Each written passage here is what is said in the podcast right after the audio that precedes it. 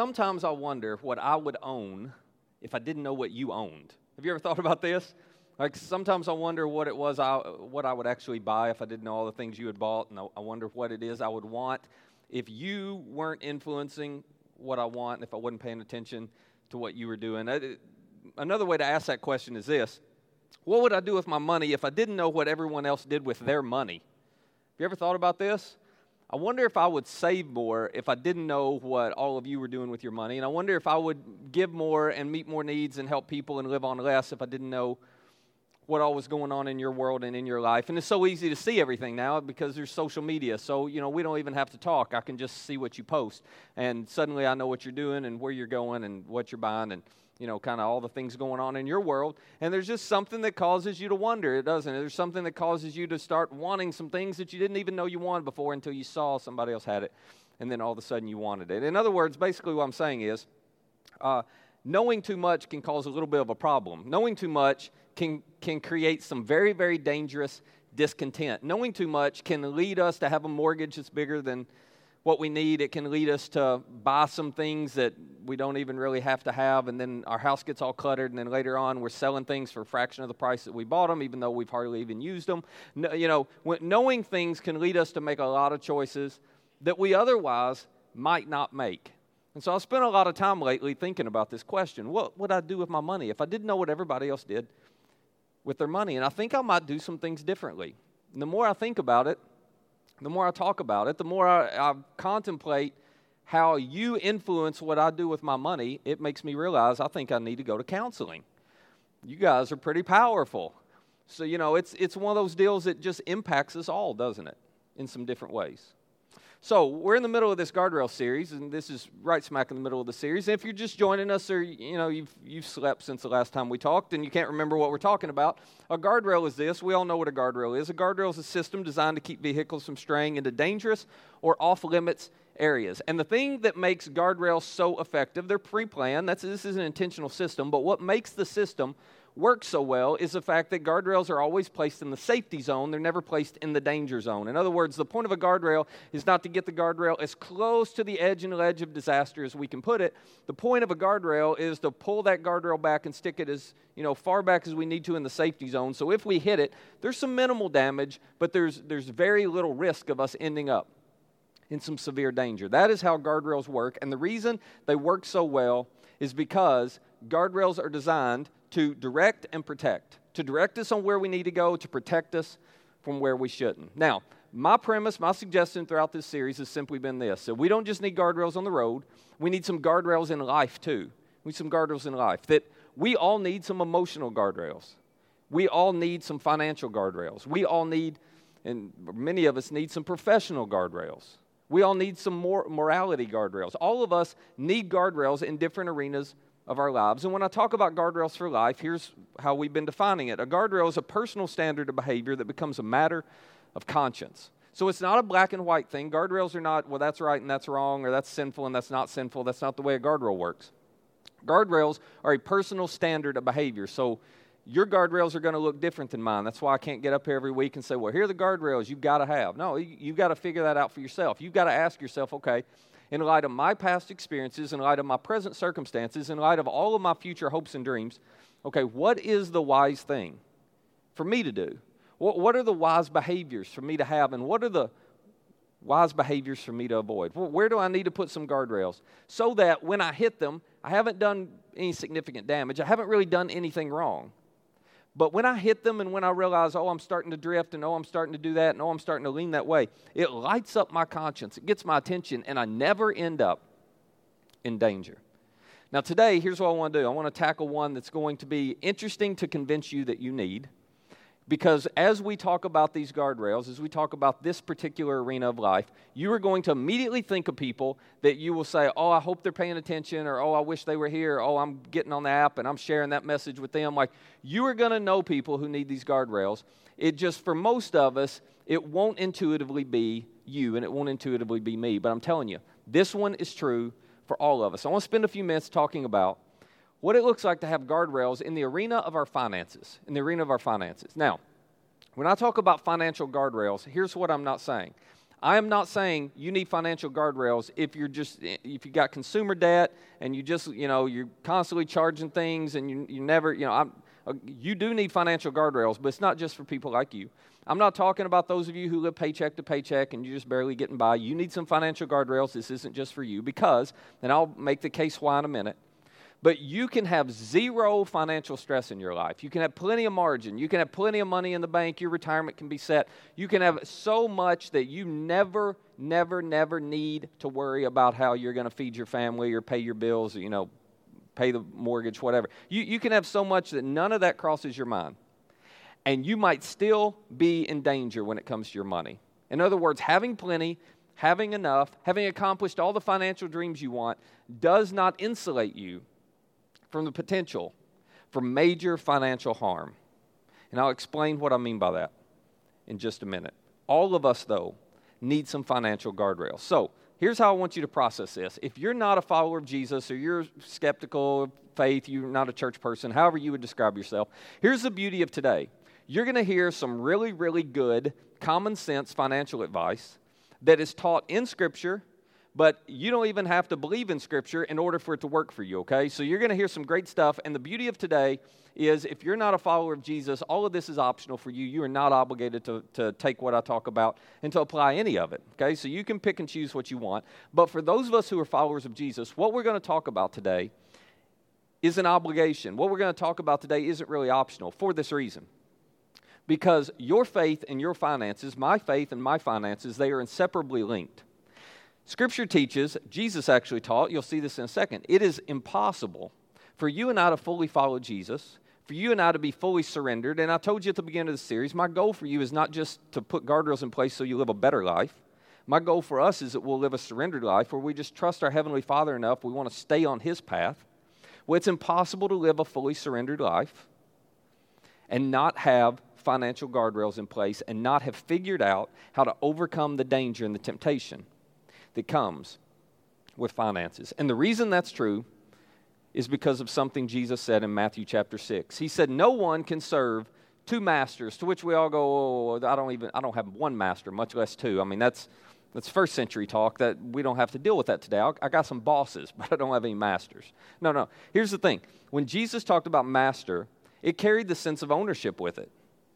And Jesus is making a point, and you're going to see this in a minute. Jesus is making a point that all of us are owned or controlled by something. In other words, there is, there is some, and for some of us it's multiple. There are several influences, and we don't always identify them, we don't always realize they're there, but below the surface is just like an operating system that runs and influences and controls and directs the decisions we make and the things we do in life.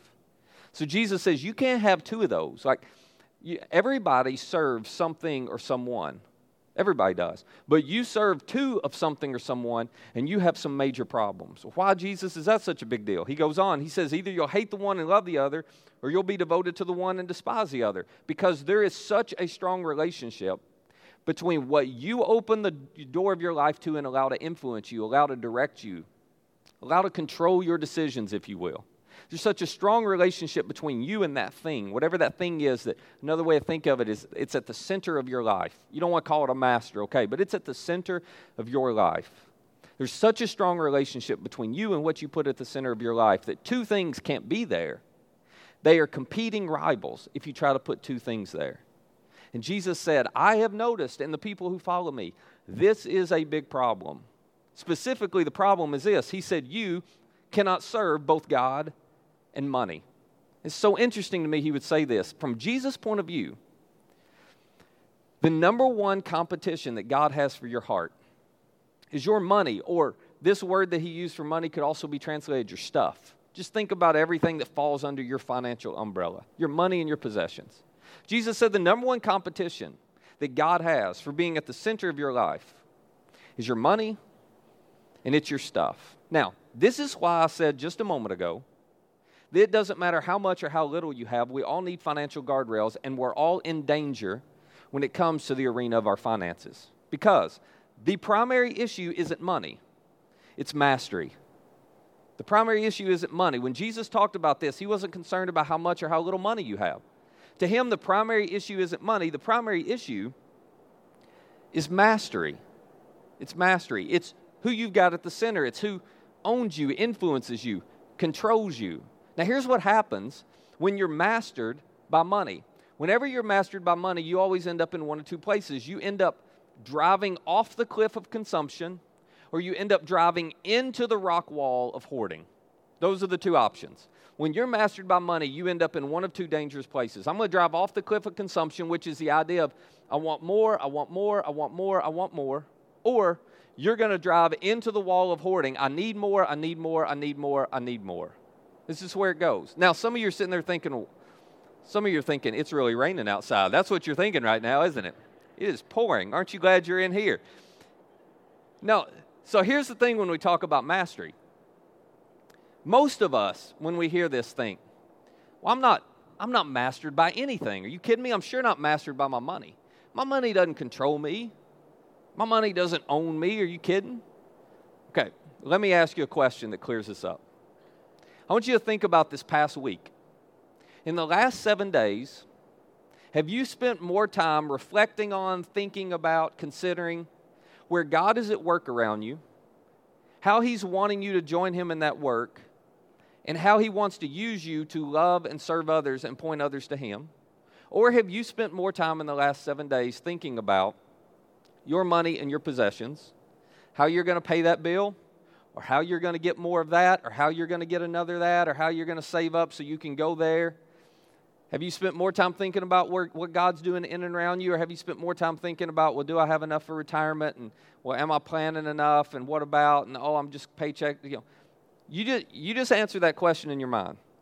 That'll tell you what masters you. Whatever you think about the most, that's what controls you. Whatever you think about the most, that's what masters you. To which most of us go, last week was an unusual week. I don't, think that's, you know, okay, just pick the week before, the week before, the week before. I mean, the reality is for most of us, we're far more influenced. We don't like to use the word, but we are far more mastered by our money and our possessions than we would like to admit. And I'm telling you, what happens when you are mastered by your money and possessions is you become consumed with one of two things, maybe both of them. You become consumed by unbridled appetite and or unbridled fear. The unbridled appetite of, I, I, just think I need one more thing. I think I need another. I think I need a better. I think I need to upgrade.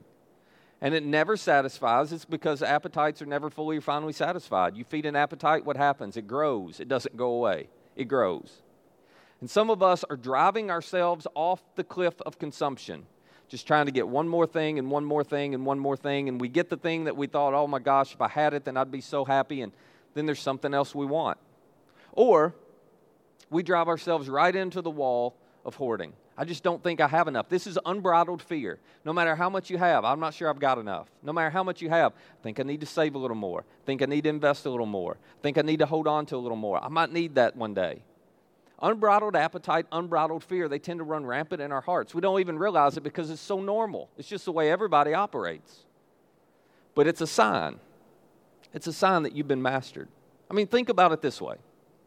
If, if you could, for most of you, for some of you need to shorten the time span, okay? But for most of you, if we could go back 20 years in time and talk to your 20 year younger self and tell your 20 year younger self everything you have today, the amount of money you make today, the kind of lifestyle you live today, the kind of house you live in today, if we told your 20 year younger self that, what would your 20 year younger self say to you? Your 20 year younger self would look at you and say, Oh my gosh, you've got it made. Because you dreamt 20 years ago of having the very thing you have today, and you thought, if I just have that, then I'll, I'll never need anything else. If I just make that much, oh my gosh, I'd, I'd be rich. I'd have so much. Now here you are. And you're not content, are you? You still want a little more. There's this unbridled appetite. I need, I need more. I want more. I want another. I want another. There's this unbridled fear. I'm not sure I've got enough. When the reality is, for 99.9% of us, we are going to run out of life before we run out of money. We are. In other words, you're going to die before your bank account hits zero. But we never feel like we have enough, even though we're going to end up leaving some behind. That is what mastery looks like. That is the control, the influence that money and possessions tend to have on us. But it's so normal, it's so, so common, we don't even think twice about it. And Jesus says, No, no, you got to hit pause and you got to consider this because it's having a profound effect on your life and on your relationships. You don't even realize it. And it's going to drive you off the cliff of consumption. It's going to drive you into the wall of hoarding. You're not even going to see the danger coming. The primary issue, it's not about money. The primary issue is about mastery. It's about figuring out if you're going to allow this unbridled fear, this unbridled appetite to continue to drive you. So here was Jesus' solution to it all. It's so simple, it's, it's almost insulting, to be honest with you. Jesus looks at his crowd and he says this, so don't worry. Okay, I'm telling you, you shouldn't have this competition going in your heart. So don't worry saying, what shall we eat or what shall we drink or what shall we wear? Now, those are the three big things in the first century you worried about. Those are the three big things they weren't certain they would have tomorrow and the next day and the next day. For most of us, this isn't what we're concerned about having. So you just fill in the blanks with whatever you want. I'm, I'm worried about fill in the blank. I'm afraid that, fill in the blank, because you've had these conversations. You've used those phrases. If not with somebody, you've at least thought them in your mind. Well, I'm worried about, I'm afraid that. You just fill in the blank. Jesus says, okay, all those things that you're worried about and afraid that, you shouldn't worry about them because the minute you allow those to consume you, you're going to live with closed hands and you're going to live with a closed heart. And suddenly you have some major issues on your hands. He goes on, he says, For the pagans, run after all these things. Now, pagan's not a term we use today, but pagan basically meant anyone who didn't believe in the one true God. In a Jewish world, that's what a pagan meant, okay? A pagan was someone who believed there were multiple gods, but here was the catch. Even though there were many gods, they didn't believe any of those gods actually cared about them personally. As a matter of fact, their concern was this their concern was, okay, what am I going to have to do to keep that God happy? But that God could care less about me. That God is not personal in any way. So a pagan, uh, a pagan didn't think they could look to their God and trust their God to take care of them. No, a pagan believed if it's going to be, it's up to me. Like, I, I've got to look out for myself and take care of me first, or nobody's going to do it. That's what a pagan believed. That's how a pagan lived. Now, if you believe that, it is going to lead you to live very differently than how Jesus invites us to live. Because Jesus says, no, no, no, you don't need to live that way. The pagans run after all those things. But there, there's another way to live, there's another belief, another truth you can hold on to. He says, in your heavenly Father, He knows that you need them. Now, if we could just actually grab hold of this one idea and believe it, I'm telling you, it would change the way you approach the rest of your life. Not just your money, the rest of your life. If you actually believed that God in heaven invites you to call him Heavenly Father, and he cares about you like a perfect father would care about his son or his daughter. If you actually believe that he loved you unconditionally, that he was for you, and he wanted what's best for you, then you wouldn't worry about any of the things that you worry about, and you wouldn't be afraid of any of the things you're afraid of. When it comes to your money and possessions, you wouldn't have a care in the world because you would be 100% confident that whenever you have a need, whatever it is, oh, that's a serious need, your Heavenly Father would step in and He would provide for you. Jesus says that's His promise. That's His promise. But it's hard to live that way because we don't believe that.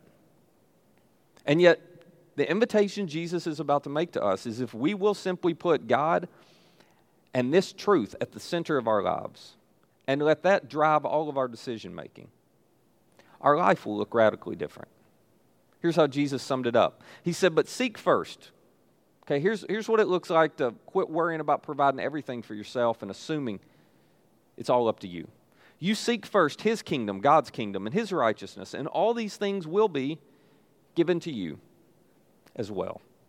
Jesus says, Here's the promise from your Heavenly Father you just keep him at the center, and like any good father, he'll take care of whatever you need. You just trust him. That's what it means to put him at the center. You just trust him more than you trust anyone or anything else, and he'll provide whatever you need. Now, here's what's so interesting about this verse, and it's what makes this so confusing. We don't live in a world of kingdoms, do we? We don't, we don't live in a world of kingdoms. And so we read that and we think, well, I don't even know exactly what that means to seek first his kingdom. Well, here's all it means God's kingdom is an other centered kingdom. To seek first his kingdom means I'm going to live my life through the lens or through the grid or through the filter of how God views this world. I'm going to live my life not by the values that come naturally to me. I'm going to live my life by my Heavenly Father's values. I'm going to do what Dad would want me to do. And I know what dad approves of and what he doesn't approve of. I know what dad thinks is wise and what he thinks is not wise. So I'm going to live my, my life by those values and from his perspective. And God's perspective and God's values are all about an other centered kingdom. So he says, if you'll seek first to live for others above yourself, then I'll take care of whatever it is you need. Now, what's interesting about this is there are an order of priorities. He used the term first, doesn't he? He says, no, you, you've got to seek this above everything, not in conjunction with, like there can't be competition, because you can't serve both God and money. And this is where it becomes so difficult. He's, Jesus invites us in, but he says, here's the hard part. You have to remove money and possessions. And all those I'm worried about, and I'm afraid that, and I just want one more, and I just need one more of this, and I'm not sure I've got enough of that. You got to move all that out of the way. To put your Heavenly Father's focus on others above it all. To put meeting the needs of others about, above meeting your own. And if you can make that very difficult transition, if you can take that step of trust and faith, you're going to see God intersect in your world and in your life in a totally new way.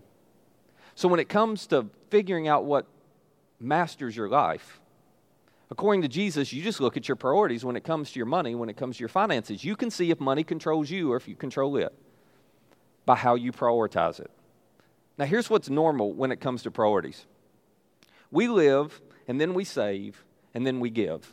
This is, this is normal in America. All the research shows this, but you know it just from your own life and from the lives of the people around you. This is how Americans live.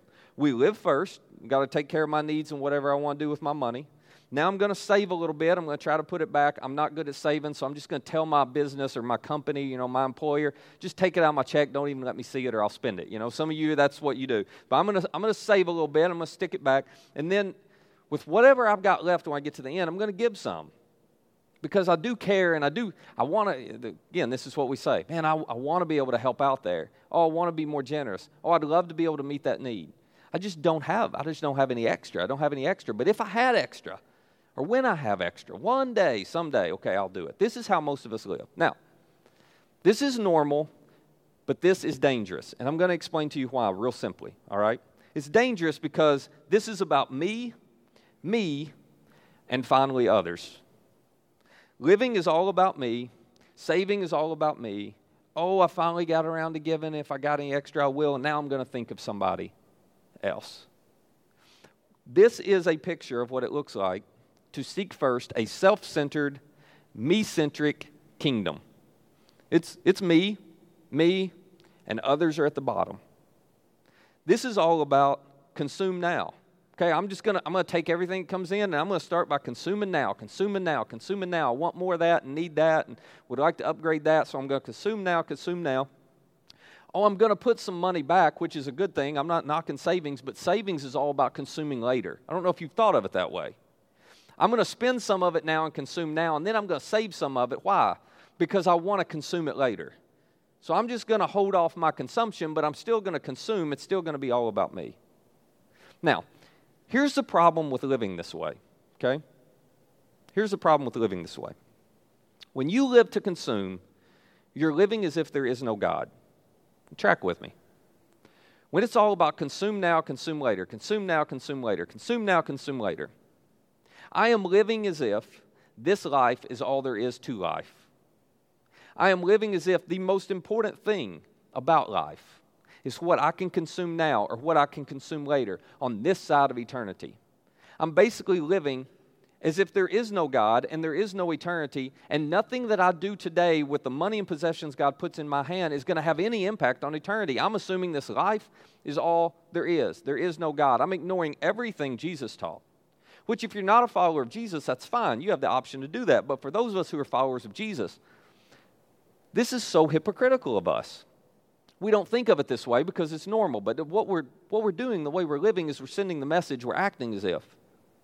Nothing Jesus said is actually true. There is no God. There is no eternity. None of this, what we do now, is going to matter then. So I'll just consume now, consume later, consume now, consume later, and suck all I can out of this life for me. And then here's the kicker for those of us who are Christians. Here's the kicker. Then we come in to a service or an experience like today, and we raise our hands and we sing the songs, and we read our Bibles and we pray our prayers, and we get in our Bible studies and we do all those things, and we talk about how we're so devoted and we're so committed and how much we love Jesus and how we're so grateful. But we're just being hypocrites. We're just pretending and posing. Because when you look at how we actually live our lives, we're, we're not doing anything with the most valuable thing to us, our money, and in some cases, our time. We're doing nothing with it to show we believe God is real and we believe what He says is true. So we declare it and raise our hands and sing our songs and do our whole deal, and then we go out and keep making it all about a me first, me centric kingdom. I'm going to consume now and consume later. And we never learn to seek first God's other centered, others focused kingdom. So, this is why we need financial guardrails. That's why it doesn't matter how much or how little money you have, because money is powerful. It's not bad, it's not evil, it's just powerful. And it can be used for good, it can be an incredible tool, but it is a terrible, terrible master. And if you're not careful, because money is so powerful, money will master you. If you live first, save second, and then give, I guarantee you money will master you. It's going to but you're not even going to realize it because it's normal in our culture. If I could somehow drop you in a culture that viewed their finances differently, you'd stand out and you'd see quickly. Matter of fact, some of you have had this experience. You have gone on some type of mission trip or overseas experience where you lived among or worked with people who had next to nothing financially. And yet they were extraordinarily generous. And you're like, oh my goodness, is like, this is a totally different way to view money and possessions. And you realize what is wrong with me in my heart? Like this is not how i feel. This is not how i live. This is not what i do. And you saw it. You got a glimpse of it. And then you came back to american culture and i'm not knocking. It's just the way it is. You just come back to american culture and we get immersed again in this me-centric me-focused consumer mindset and it seems normal and we don't even see what it's doing to our hearts and we, we miss what it's doing to our relationships with others and to our relationship with god so we need some financial guardrails, some financial guardrails so when we bump up against them, it gets our attention and we realize, oh my gosh, I'm starting to drift towards the cliff of consumption. I didn't even realize it. I'm headed straight for that wall of hoarding and, oh, I got to have more and I got to have more. I didn't even realize it. We need some guardrails to help us with that.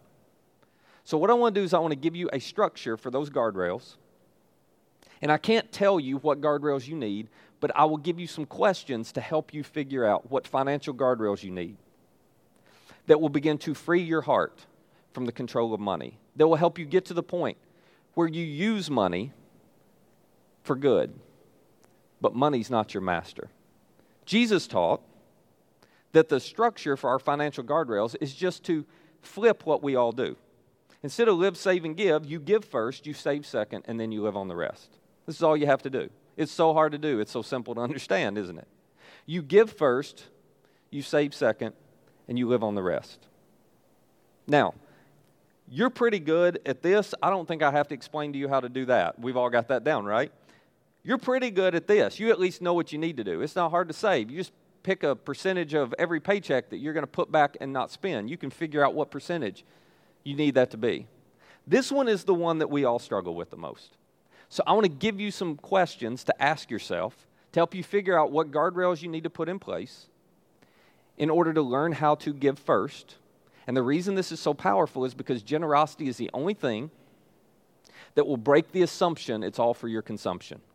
Generosity is the only thing that will break the power money and possessions have. It's the only thing that will break the power of mastery that it can have over us. So let me give you three questions you might want to jot these down on your phone or whatever, and you can, you know, if you're married or you're dating or something, you may want to talk about them. Otherwise, if you're single, you can talk about them with a friend. But these are some things that you probably don't just want to sit down and try to figure out on your own. You got to figure out with somebody. Here's the first question When it comes to giving first, you say, well, how often should I give? How often should I give? This one is simple because it has to be the top priority. And if it's not the top priority, then it's not going to work. So the answer to this is simply give every time you get money. This is what you should do. You should learn that every time money comes in your hand, the first thought you should have is, okay, I'm going to give a certain amount of this away.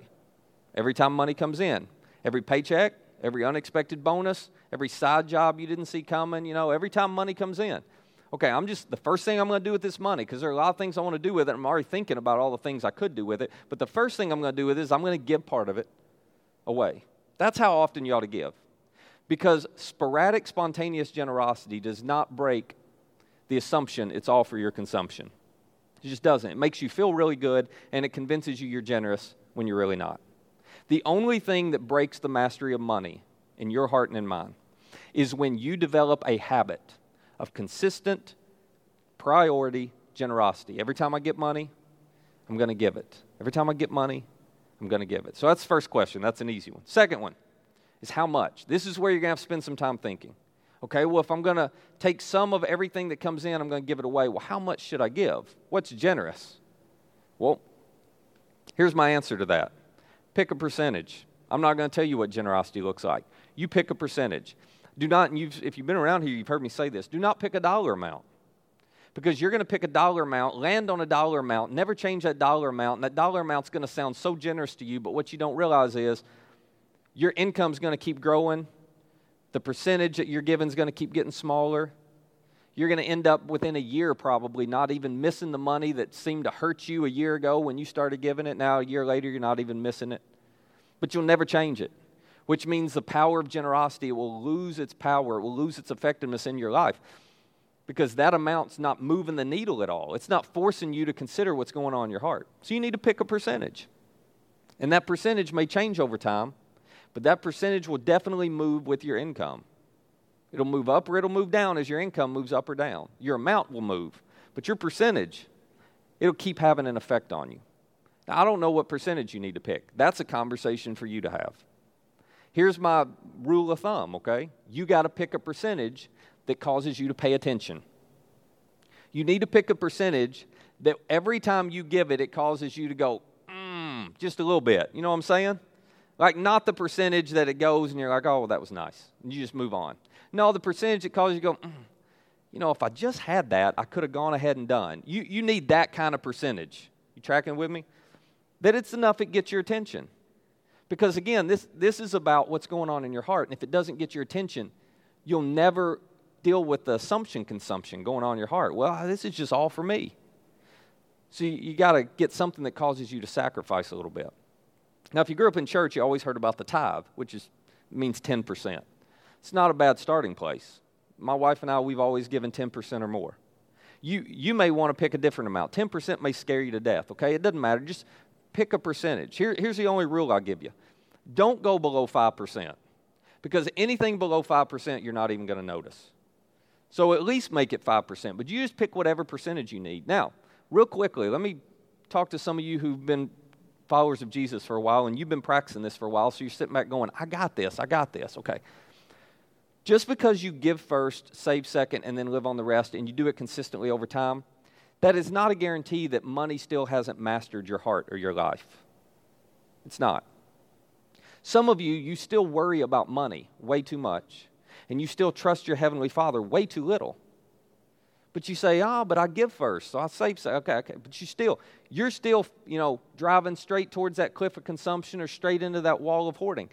If that's true for you, I'll tell you what that means. It means your percentage isn't high enough. That's what that means. It is.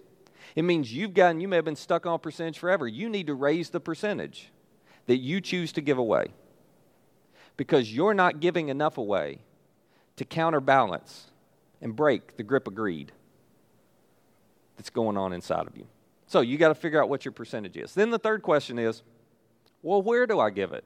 Well, where do I give it? Again, here's my answer to that. You give where God guides and your passion resides. This is what I would suggest. I don't know where I'm supposed to give this money. Okay, you give where God guides and you give where your passion resides. For those of you who are followers of Jesus, you just read the scriptures, you pray about it, you figure out where you feel like God's guiding you to give. And then you ask yourself the question okay, what is it that I'm passionate about? Those are the two places, and they may be the same place, but those are at least the two places you ought to give your money. Give where God guides, and then give wherever your passion resides. Another way to say this is ask yourself, what am I grateful for? And what am I broken by? What am I grateful for, and what am I broken by? And then you give your money in those places. You support those causes or those ministries. But you be intentional about it. Be intentional about it. Now, let me wrap up with this. So, I was putting this together and I was thinking about this, and I got to the end and I thought, okay, here's my problem. How do I convince these people I'm going to be talking to, all of you, how do I convince you, especially those of you who are skeptics, you know who you are, how do I convince you that when I talk about a subject like this, I actually want what's best for you? How do I convince you that I care about you? And how do I convince you that what I want is something for you, not something from you? And here's what I realized, okay? Here's, here's what I thought. So I have two kids, a six year old and a five year old. And both of our kids, even at this age, if you walk in their rooms, you will find three jars Technically, you'll find two jars and a piggy bank. One of them's a stormtrooper and one of them's princesses. You can guess who's got who, okay? So, but, but you'll find three containers, okay? One of them says give in each of their kids' rooms. One of them says give, one of them says save, and one of them's to spend. And every time our kids get money, they do a chore around the house. You know, grandparents give them money, holidays come around, you know, grandparents give them cash, whatever. Every time they get money, we come home and, you know, the first thing we do is we take 10% of whatever they got and they put it in their give jar. We take 10% and they put it in their save jar, and they take the rest of it and put it in their spend container. And so that give jar goes up and it goes down, goes up and it goes down. They'll save it up for a little bit and then they'll come and give it at church. That save jar just keeps going up and up and up. That spin jar, for one of them, it keeps going up and up, and for one of them, it disappears as soon as it's in there. You, you know what I mean. So that's fine. That's what it's there for. Okay, so we do this over and over, okay, with our kids. And like I said, when that when they get some money in that give jar, my daughter just did this last week. She came home and she had a giving envelope and she had written her name on it and our address on it. And she walked, I didn't, I did not prompt any of this. And I didn't even know she had the envelope. And she comes walking out of her bedroom and she hands it to me and says, Daddy, I want you to take this to church. Here's all my give money. And I went ahead and put my save money in there too. And I said, Whoa, babe, like you're supposed to keep the save money. That's the whole point. And she doesn't really have anything she has to save for because her daddy pays for everything. So she she doesn't care. So she's like, no, no, no, I want to give the save money too, right? So so I was like, I'm never going to discourage generosity. So I was like, okay, so you know, and she knows she's given that money and it helps people. That's that's why she gives it here. So so she did, did this just the other day. So I was thinking, okay, how do I convince these people that I want something for them? So here's what I want to ask you. Why do you think Jen and I teach our kids to give money to this church? Think about this for a minute. Why is that? Because the preacher wants their money. That's why. No, I'm their dad. If I wanted their money, I'd just wait till they were asleep and I'd sneak in their rooms and steal all the money out of their give jars. And the next morning when they woke up and said, Dad, where'd our money go? I would say, It's the money fairy. It's the opposite of the tooth fairy. It's like the evil tooth fairy. The money fairy showed up, took all your money, and left you rocks. I'm so sorry. And you know, I just put it in my hand and go. No. I don't I don't want their money. Well, this is why I'm. Like, you're teaching them to give money to the church because the church needs their money. Yeah, that's it. That's it. Like, I sit my kids down, I say every Sunday afternoon, I see how many Starburst you ate Sunday morning, and I noticed how many goldfish you had. That bill comes to $5.13. So, come on. No, again, of course not. Let me tell you why we teach them to give first, save second, and live on the rest. Because I don't want them mastered by money. And I know as they keep growing up, it's already true for them. It's just going to get more powerful. Their money and their possessions will be the number one competitor for their heart. I don't want them living their lives as if life equals stuff. I want them to learn early on